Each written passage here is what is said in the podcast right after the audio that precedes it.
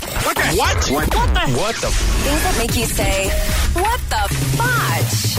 On Power 96.5. An angry man recently dumped a hundred bed bugs in the main municipal office building.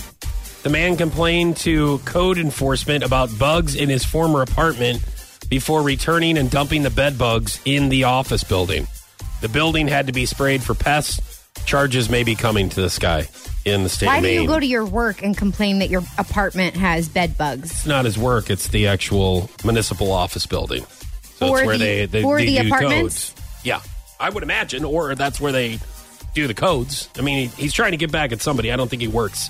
Oh, I in thought this it was building. at his own work. I'm like, Yeah, that's because strange. then you would have to sit with the bed bugs. well, listen, I don't blame him. If Mm-hmm. he, you know, I used to be Have bed bugs? no, no. You have them now?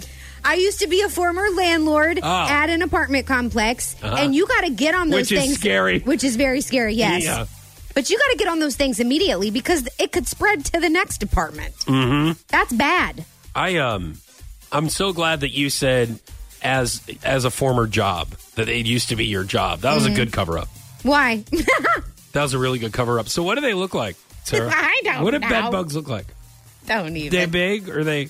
Where are they at? Because you Where haven't. you- are the? Hold on. Did you just ask me where are the bed bugs? no, no, no. I know that.